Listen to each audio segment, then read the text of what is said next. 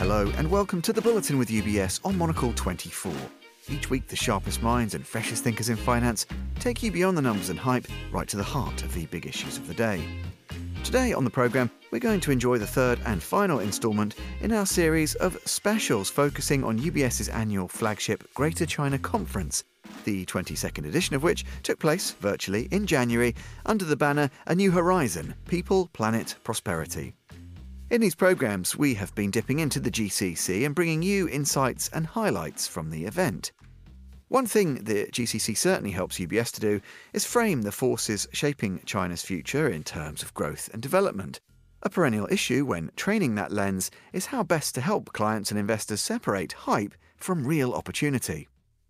Today we have something very special indeed for you that speaks to one such area, and that has been a topic of huge recent focus, as well as being of potentially profound importance in terms of how we will all live and engage with our planet in the future. Because we're hearing today from Amy Webb, founder of the Future Today Institute, a professor at NYU Stern School of Business, best-selling author of The Big Nine and writer of the new book The Genesis Machine, which explores the future of synthetic biology. And that, with the subtitle Breakthrough Science and Emerging Technology, is the topic of the brilliant Amy Webb's talk today. Amy began by explaining how she advises clients and companies and some of the ways that they can take control and achieve meaningful transformation. Here's Amy. When companies are planning for the future, especially when that involves investment cycles they tend to think very narrowly and oftentimes they think very short term. There's an inherent tension between calculating inflection points for disruptive technologies, which tells you, you know, when to make your key investments, and the volatility, uncertainty, ambiguity, and complexity of technology itself. You can resolve that tension by mapping the short term, that's your signals and trends, with the long term, those are your longitudinal trends and scenario planning simultaneously. In the near term, as you see here on the cone, you've got the most data, the most evidence you're ever going to have. Therefore, a business can develop a tactical action uh, or the strategic building blocks that they'll need you know, for the future. And those should tether to its corporate strategy. But here's where sometimes things fall apart. That has to be done in coordination with longer term planning, not aspirational planning, but intentional planning. So, what does transformation look like? And what's the company's vision to achieve that transformation? The further out in time you go, whether that's five years, 10 years, 20 years, the less data that you're going to have. But it doesn't mean that you don't do planning, you just make different types of decisions. Farther in the future, you've got less data and therefore less certainty. And therefore, what you do instead is make big thematic bets. Failing to define transformation and vision makes a business vulnerable to outside disruption. We've seen this again and again. The problem is that most companies, whether they're a Fortune 50 pharmaceutical company or one of the biggest insurance companies or banks traded on the Shanghai Stock Exchange, is that executive leaders are not really thinking near and long term simultaneously. Therefore, when they're presented with a new technology for the first time, one that challenges existing mental models, the reaction is all about today. What does this new technology mean to our top line growth in the next year, to our bottom line in the next quarter? They get sucked into what I like to call the executive leadership vicious cycle of doom. And it goes something like this When they see a new technology or a science for the first time, I've never heard of it. And then somebody explains it to them and maybe shows them a few examples, and their reaction is, that's just a fad. That's never going to take on. It's, it's trendy. And with a little bit more time and perhaps some more use cases in the marketplace, the executive leader will say, okay, well, I get what this is but it's just too soon for us to make decisions. We've got other things to do. Then there's maybe an investment cycle, a couple of big wins. Okay, fine. I, I guess this technology is here to stay, but it's not really relevant to us right now. And then, of course, as that new technology moves from the fringe to the mainstream and it gathers steam, you get different responses. oh, people seem to be using this thing all the time, to finally, damn it, how did we miss this? And then there's some kind of emergency offsite, and a lot of people get in trouble. That's not a good way to manage a business when you've got so much uncertainty, right, all around us. There is a way to break this vicious cycle of doom, and it has nothing to do with making crazy predictions about the future. I'm a futurist, and I will tell you, I'll be the first person to tell you that there is no way to accurately predict a comprehensive and complete future. There's not enough data on the planet to make that work, and there's no algorithm or supercomputer strong enough to do calculations on every possible variable in real time. The math doesn't work out. So instead, the way that you break this vicious cycle of doom is to confront your cherished beliefs, but you have to do that in a methodical way. So you've never heard of that technology. You say, okay, I'm going to lean into uncertainty, seek out signal data, and we're going to model trends. And from there, we're going to use those trends, we're going to qualify them, and then we'll develop strategic scenarios. And we'll use those scenarios to engage our executive team members in strategic conversations, which is going to lead to new insights as we rehearse the futures. Finally, that's going to help us make big bets on transformation. And from those big bets, we'll work backwards and recalibrate our three to five year strategy. And we'll figure out what tactical actions we need to take in the present as needed. This is how companies see inflection points early. This is how they lead transformational growth, and they're even able to thrive under complex uncertainty because you're going to get back to the end of that cycle and be confronted with yet another new technology all over again. So, today, I'd like to introduce you to what I think is actually the most important technology platform of the 21st century it's biology. Synthetic biology is on a long term trajectory. It requires what you saw in that time cone near term thinking, long term strategy, big vision, and bold ideas about transformation. And importantly, it absolutely requires that we break that vicious cycle of doom. When we think about synthetic biology, it's useful for us to talk through the different contours and dynamics of the bioeconomy. If synthetic biology is not a term you're used to, let me start with a quick overview.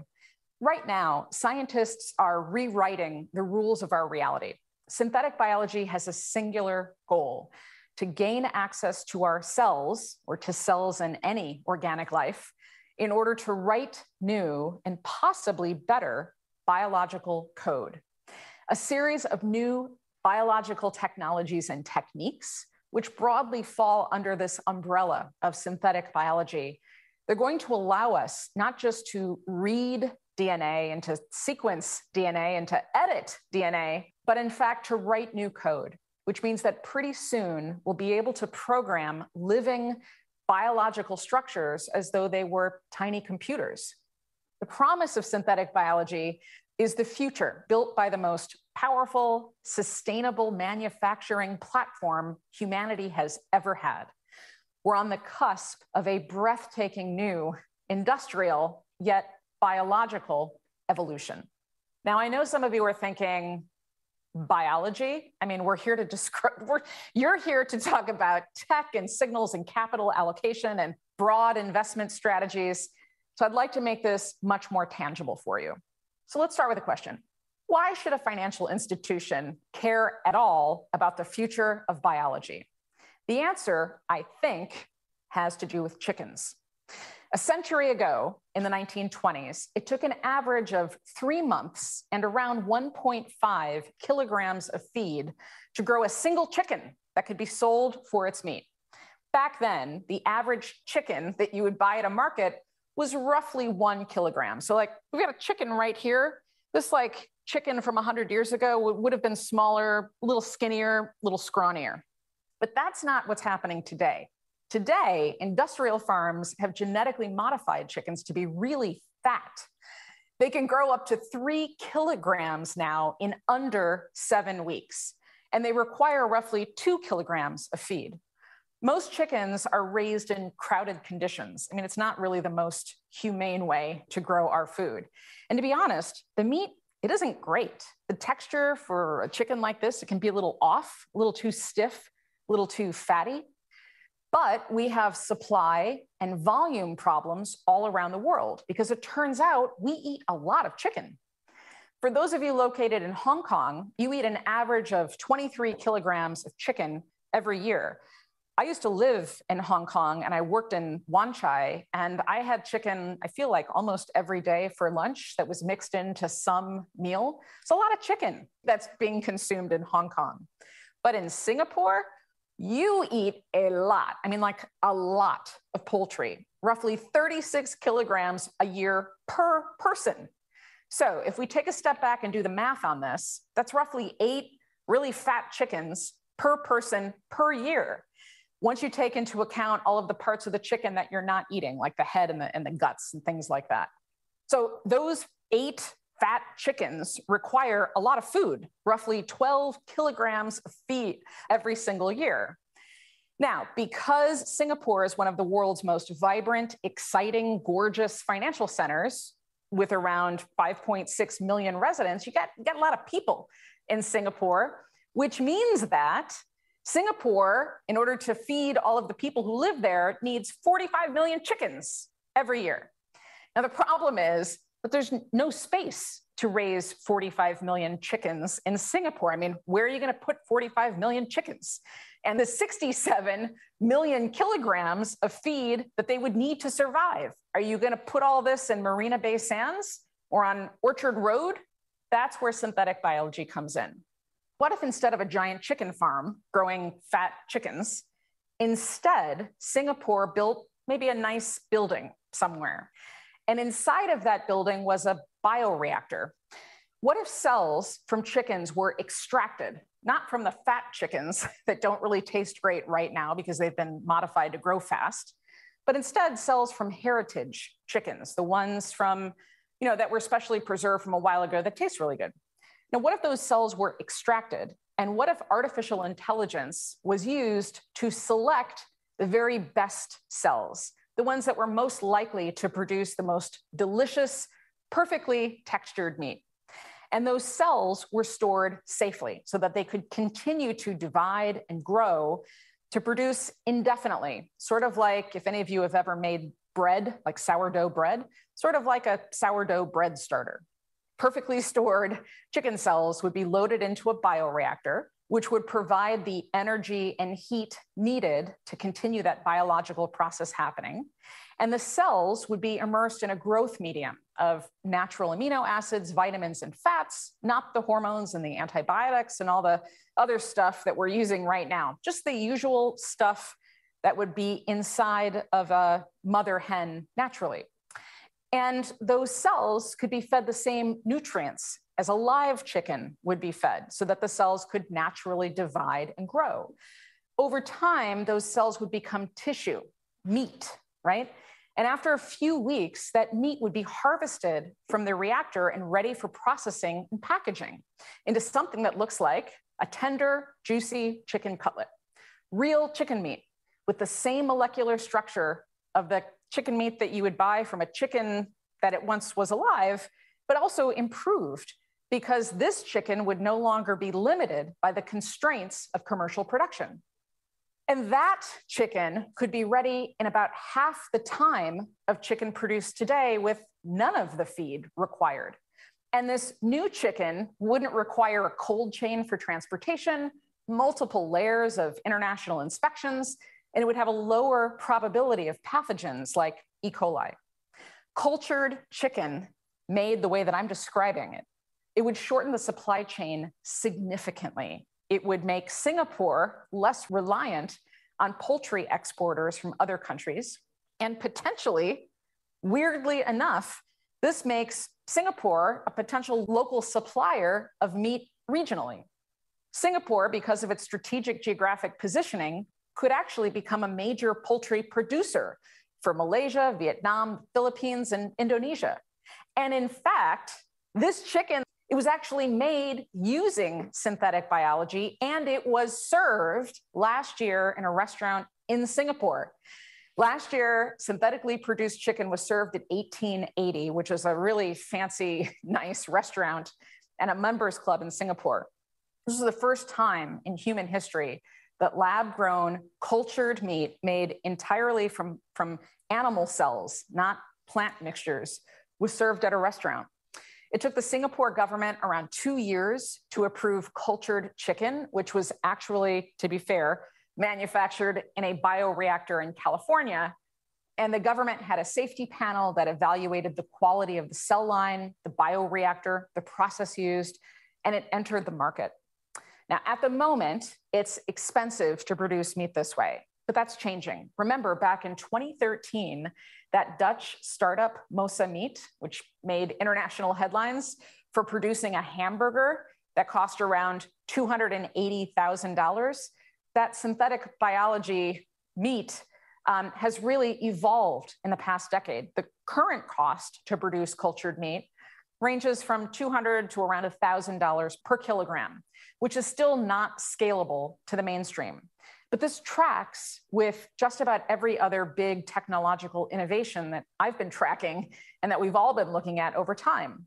We know that R&D will lead to greater efficiencies, that will help new startups attract investment. That investment will lead to business cases that will spark ecosystem growth. That ecosystem growth will drive down the cost of components, you know, and production, and that eventually will spur regulators to develop new standards to enable the marketplace to flourish. We have seen this happen over and over again, the same pattern with automobiles and computers and I actually think that the best analogy here to help you understand how this market is starting to form is the telephone. In May of 1877, Alexander Graham Bell and Thomas Watson stood on a stage in New York, New York City. It was called Chickering Hall. And they showed off this ridiculous looking contraption they had made to a big crowd of around 300 people. This weird new invention was built to transmit a human voice using the electrical pulses of a telegraph wire. They invented a machine, a receiver, a membrane that basically could turn speech into electrical pulses and then transform those pulses back into speech. On the day of this product demo at Chickering Hall, Bell spoke into the receiver, and suddenly the audience heard somebody singing on the other end. But nobody, like the audience was not like, wow, this is a pretty amazing invention. The audience thought they were lying. They, they thought the whole thing was this elaborate hoax. They demanded to be taken backstage so that they could see the singer who they thought was hiding somewhere.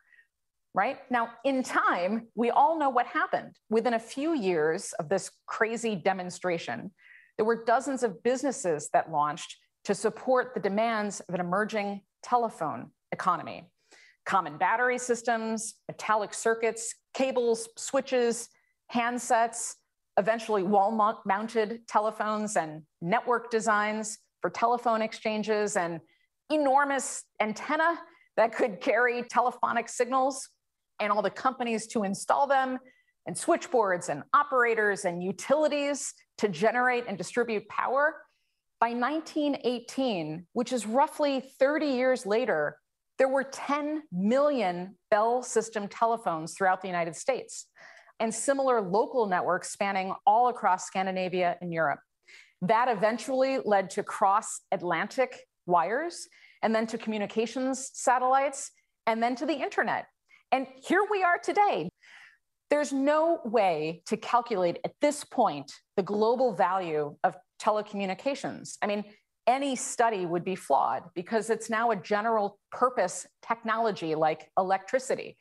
If you remove electricity from society, there would be dire economic consequences for income, for productivity, and our ability to create goods and services. It's that fundamental that the only way to calculate the value of it is to take it away and see what we would lose.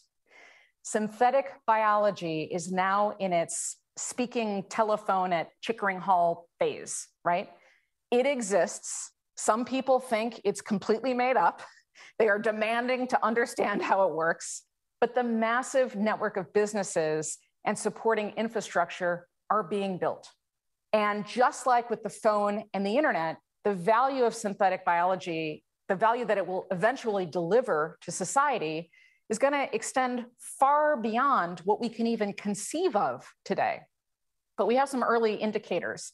McKinsey did a study last year, or two years ago, analyzing the, the potential global impact of our current several hundred synthetic biology related innovations in the pipeline today. And basically, they determined that, that this looks like a $4 trillion industry in a very short amount of time. And that $4 trillion, it doesn't account for all the knock on financial impacts of adjacent businesses and services and products that will inevitably emerge to support this industry. Within synthetic biology, there are lots of pipeline services and tools. You could think of these as kind of foundational elements. So you've got DNA search, uh, synthesis, sequencing, optimization, things like that. There are companies that produce the wetware, software, hardware, and assorted technologies to support the ecosystem. Companies like Twist Biosciences and Ginkgo Bioworks. There are companies that make high throughput bioreactors, and most people don't know this, but some big tech players are in this space as well. Microsoft is actually one of the biggest of the big tech players. And a ton of this work, from research to commercialization, is happening in China. It just doesn't get a lot of publicity. There are facilities, in addition, that when you do this work, uh, especially labs, they require low latency, high bandwidth connections, which means that 5G and telecommunications also plays a pretty big role in this ecosystem. And of course, there's the end product output. So here's something to think about. What if messenger RNA that we currently have in some of our vaccines, what, if this is just the beginning of a completely new era of medicine? In the next two decades, synthetic biology technologies are going to be harnessed in all different types of ways. I mean, well before some of these companies were making COVID 19 vaccines, companies like Moderna and BioNTech, they were researching immunotherapies for cancer using messenger RNA. And uh, they were learning how to encode protein containing mutations that were unique to a patient's tumor, and then getting the immune system new instructions via messenger RNA to search and destroy similar cells, cancerous cells, all throughout the body. It's actually very similar to how the company's COVID 19 vaccines work. We already know that on the near term horizon are similar types of vaccines for malaria you know, a universal flu vaccine and other implementations. Synthetic biology is also being used to grow organoids. These are like tiny blobs of tissue grown from human stem cells. This is what's called a body on a chip, and it includes different combinations of organoids. So basically, this is a transparent circuit board that's connected to a system that pumps a blood substitute through it. And with this, you could connect a tiny heart, liver, and let's say lung together, and then start testing different therapeutics on it. You could test lethal chemicals, you could test toxins, you could test new viruses to see how the body might react. And then you can also test potential treatments on living human tissue without needing to harm or put in harm's way other humans or animals. So we already know there's a lot happening with food and with medicine, but the material space is also pretty interesting here. The textile and clothing industry is a notorious polluter. Cotton fibers and textiles for clothing, all this tends to still rely on coal. And that process contributes around 10% or so of global carbon emissions, and it requires a ton of water. Microfibers could actually be grown in a biofoundry, and you could grow bio based pigments to dye textiles, which you could edit to deposit the optimal amount of color into textiles, which would, again, require far less water or no water at all and have less you know, runoff issues. Consider what synthetic biology could do for the nylon industry. Nylon is used in industrial materials, in athletics, in aeronautics, and clothing and it's cheap to produce and it's very durable. So it shows up just about everywhere running shoes, rubber tires on your cars, cookware, luggage. flak jackets, backpacks, tennis rackets. Um, its production generates more than 60 million tons of greenhouse gases, but you can actually produce nylon using engineered microorganisms. But synthetic biology, as promising as all of this sounds, you know, we, we should be honest. There are lots of risks that we ought to consider, and I want to highlight just five here so that we can level set. First is regulation. Right now, there's a patchwork of regulation, and none of it really makes sense. In the US, biotech regulations have been a mess since the 1990s. In the European Union, the UK, also China, the frameworks there, the biotechnology frameworks, don't necessarily make sense for synthetic biology, and they haven't really been modernized. The second risk has to do with dual use, which is inevitable. This is where scientific and technological research that's intended for good sometimes gets repurposed for bad things, for harm. There are international treaties and enforcement protocols and agencies that exist to monitor dual uses in lots of spaces chemistry, physics, even artificial intelligence. But synthetic biology is so new that those treaties don't exist yet, which is a problem. Third, biology is interconnected and it tends to self sustain even when we don't want it to, which means that at some point, there might be a new product that gets developed that has downstream negative impacts that we just didn't think about or conceive of to start with. Fourth is the looming genetic divide. Within the decade, CRISPR and other genetic tools are going to be developed to manage viruses, repair tissue, combat mutations, lengthen our lifespans, which is all great, but this technology is just not going to be available to everyone everywhere because of cost or local regulations or even just cultural norms and standards. Fifth, perhaps the most obvious, has to do with geopolitics and bioescalation. Now, listen, both China and the United States have made great strides in synthetic biology. And as a result, they both have synthetic biology on their strategic roadmaps, their economic roadmaps, and their, their military plans.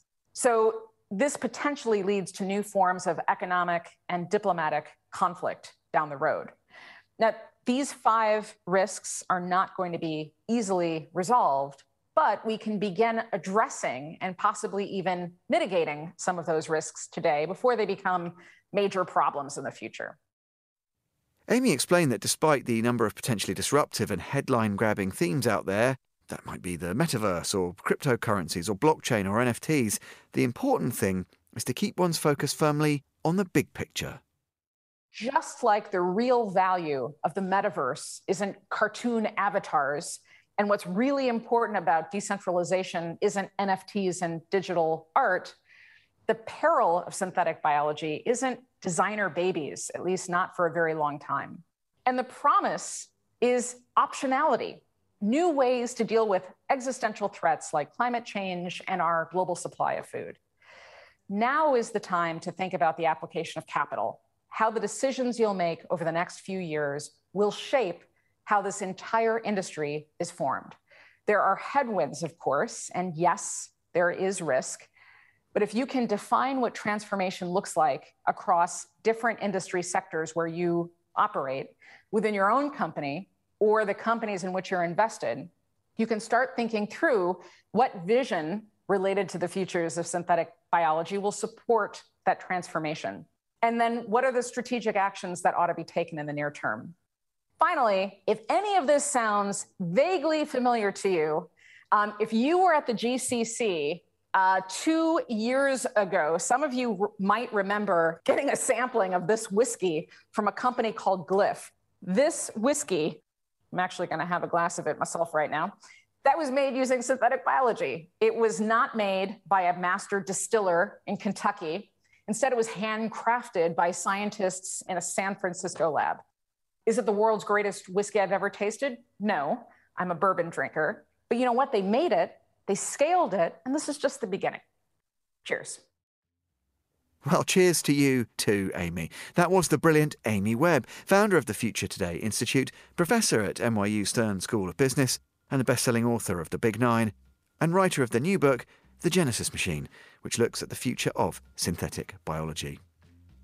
And that wraps up this episode, and indeed this year's special series of reports from the 2022 UBS Greater China Conference. I hope you've enjoyed our extended coverage of this latest iteration.